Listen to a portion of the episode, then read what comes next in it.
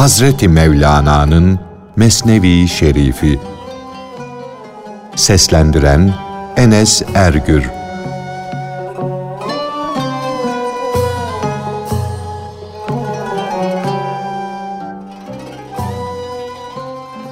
Her hayvanın düşmanını kokusundan tanıması ve ondan çekinmesi. Kaçınılması, karşı durulması mümkün olmayan kişiye karşı düşmanlığa kalkışmanın da insanı zarara sokacağının, yoksulluğa düşüreceğinin bildirilmesi.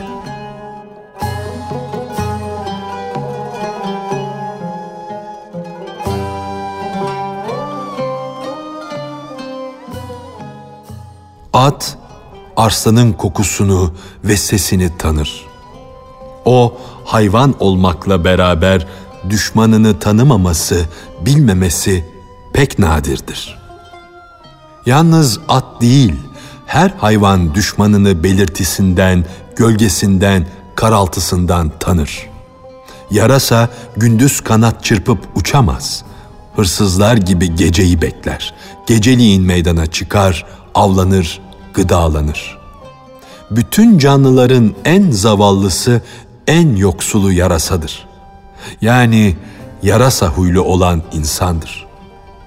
O meydanda apaçık parlayan güneşin yani velinin düşmanıdır.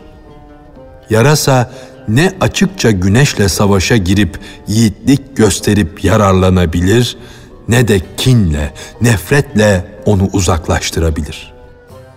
Güneş zavallı yarasanın kendisinden rahatsız olduğunu, derde düştüğünü, kahrolduğunu görüp başını çevirse bile bu hal güneşin üstün lütfunu, üstün olgunluğunu bildirir. Yoksa yarasa ona nasıl engel olabilir?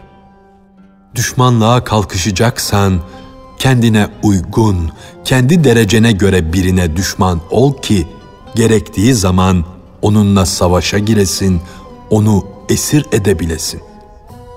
Damla denizle nasıl savaşa girebilir? Girse bu onun aptallığındandır. Sonunda kendi saçını sakalını yolar. Veli ile savaşa giren kişinin hilesi saçtan sakaldan ileri geçmez. O nasıl olur da ayın odasındaki perdeyi yırtabilir? Hakikat güneşine yani veliye düşmanlığa kalkışanlar şöyle çıkışırlar. Ey güneşler güneşi olan, Cenabı Hakk'a düşmanlık eden ahmak! Sen ne yaptığının farkında mısın? Ey ahmak! Sen öyle bir güneşe düşmansın ki, onun ışığının parıltısından güneş de, yıldızlar da tir tir titrerler. Aslında sen onun değil, kendinin düşmanısın sen kendini odun haline sokunca Allah'ın öfke ateşi seni yakmaktan geri durmaz. Ne şaşılacak şeydir ki seni yakmakla ondan bir şey eksilmez. Yahut da seni yaktığından ötürü üzülmez, gamlanmaz. Hakkın merhameti, acıması insanın acımasına benzemez. Çünkü insanın huyundaki acımak da onun için ayrı bir derttir. İnsan acıdığı zaman üzülür, kederlenir, mahzun olur. Mahlukun acıması dertlerle, kederlerle karışıktır. Allah'ın acıması ise gamdan, kederden münezzehtir. Babacığım, Allah'ın acımasını şöyle bil. O acıyış vehme sığmaz. Onun ancak eseri, belirtisi görülür.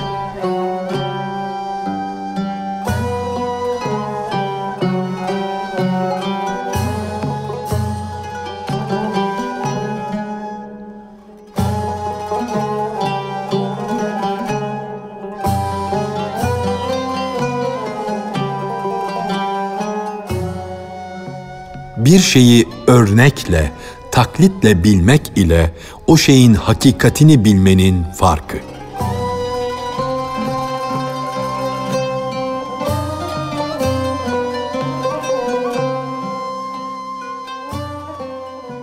Allah'ın acımasının eserleri, belirtileri, meyveleri meydanda olduğu için onları herkes görür. Fakat onların hakikatlerini, ne olduklarını ondan başka kim bilebilir? Kemal, olgunluk vasıflarının belirtilerini, mahiyetini, onların örneklerinden, belirtilerinden başka bir yol ile kimse bilemez.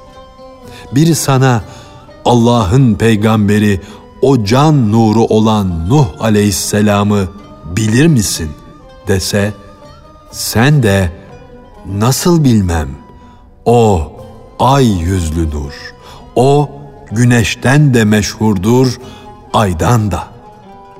Hazreti Nuh'u küçücük çocuklar kitaplarda yani mekteplerde okurlar. İmamlar mihraplarda ondan bahsederler. Adı Kur'an-ı Kerim'de apaçık geçer. Geçmişteki hikayesini de anlatır dururlar. Doğru söyle.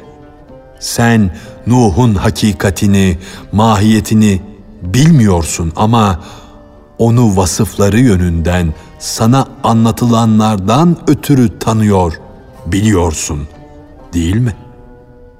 Eğer desen ki, ey yiğit, ben Nuh'u ne bilirim?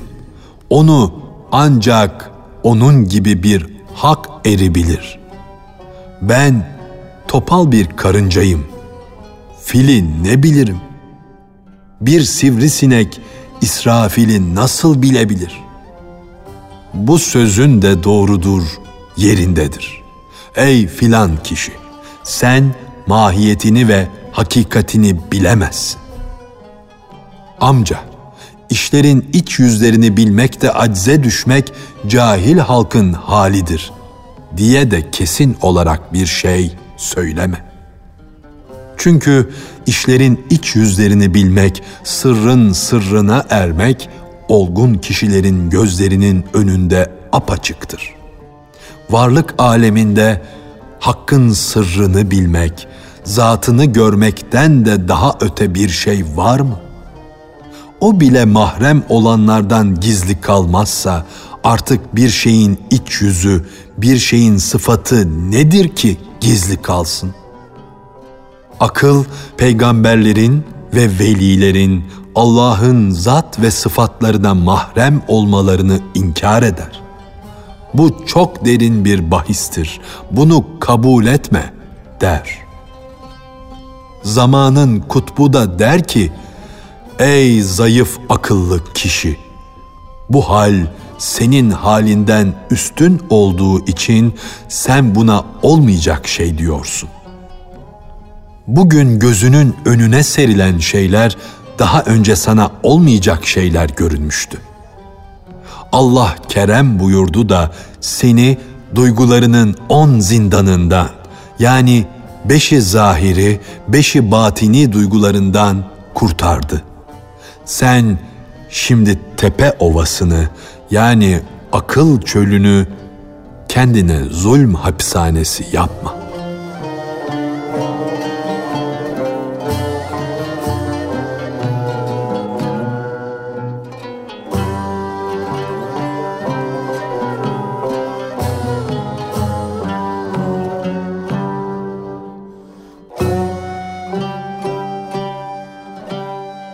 Nispet ve ayrılık bakımından bir şeyde hem nefi hem ispat birleşebilir.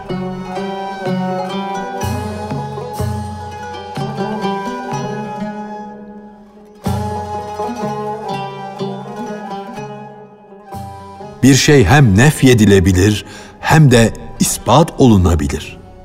Bir şeyin iki yönü birbirine aykırı olunca onda nispet de iki türlü olur.'' Attığın zaman sen atmadın ayetinde de iki nispet var. Hem nefi var hem ispat.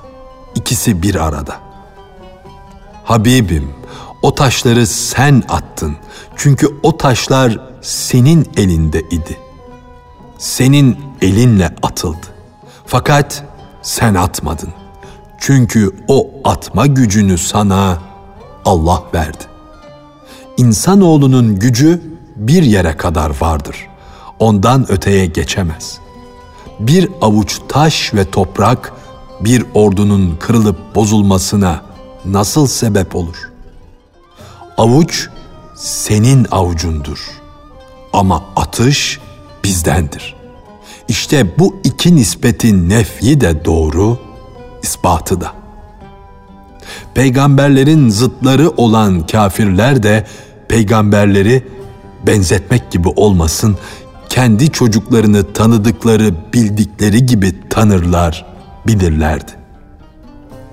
Münkirler onları yüzlerce delil ile, yüzlerce belirti ile kendi oğullarını tanıdıkları gibi bilirlerdi, tanırlardı. Fakat kıskançlıkları, hasetleri yüzünden bildiklerini gizlerler de bilmiyoruz ki diye bilmemezlikten gelirlerdi. Cenabı Hak da bir yerde müşrikler için nebiler bilir, tanırlar diye buyurdu. Bir kutsi hadiste onları benden başkası tanımaz, bilmez diye buyuruldu. Onlar benim kubbelerimin altında gizlidirler. Onları Allah'tan başka hiç kimse tanımaz, bilemez dedi. Nuh'u hem bilirsin hem bilmezsin değil mi? İşte bu konuyu bu ayette ve hadiste açığa vurulan mana ile kıyas et.''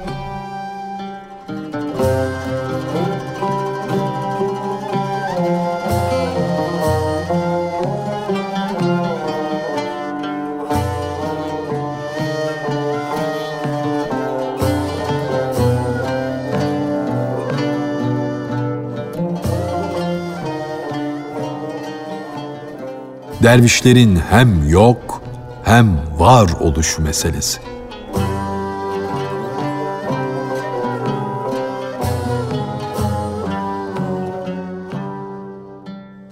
Birisi dünyada derviş yoktur.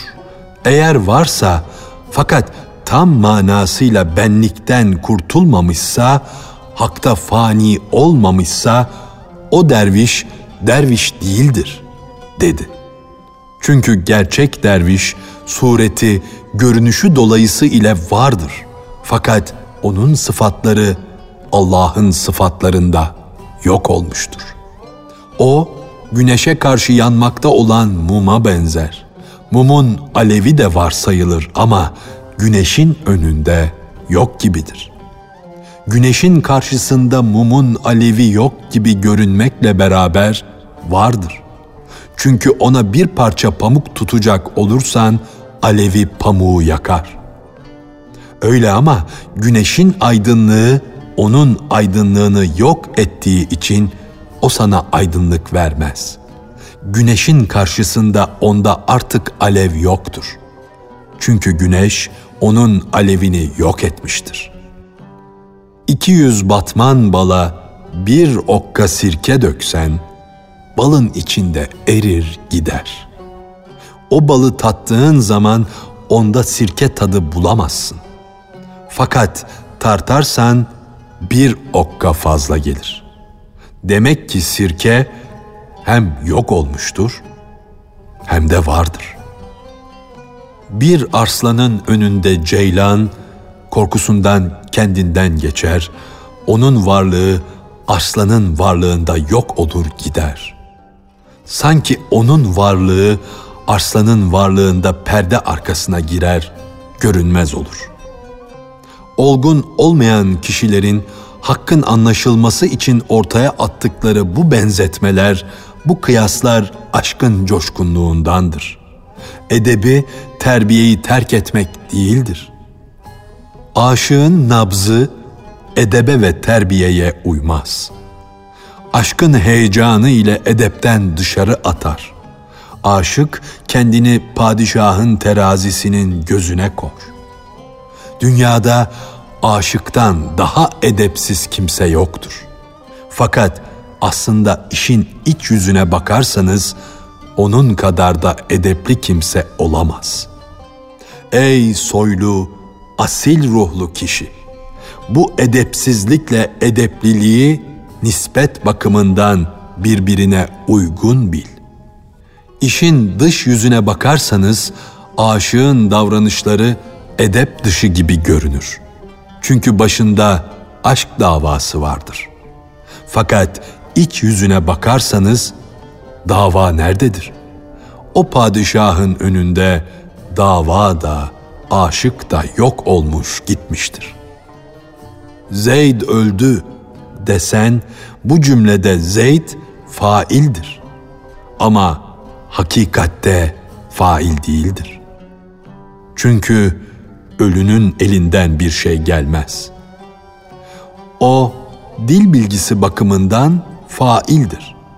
Yoksa hakikatte mef'uldür. Çünkü onu ölüm öldürmüştür, yok etmiştir. Nerede fail oluşu? O öyle kahrolur gider ki bütün işler, iş görmeler ondan tamamıyla uzaklaşır.''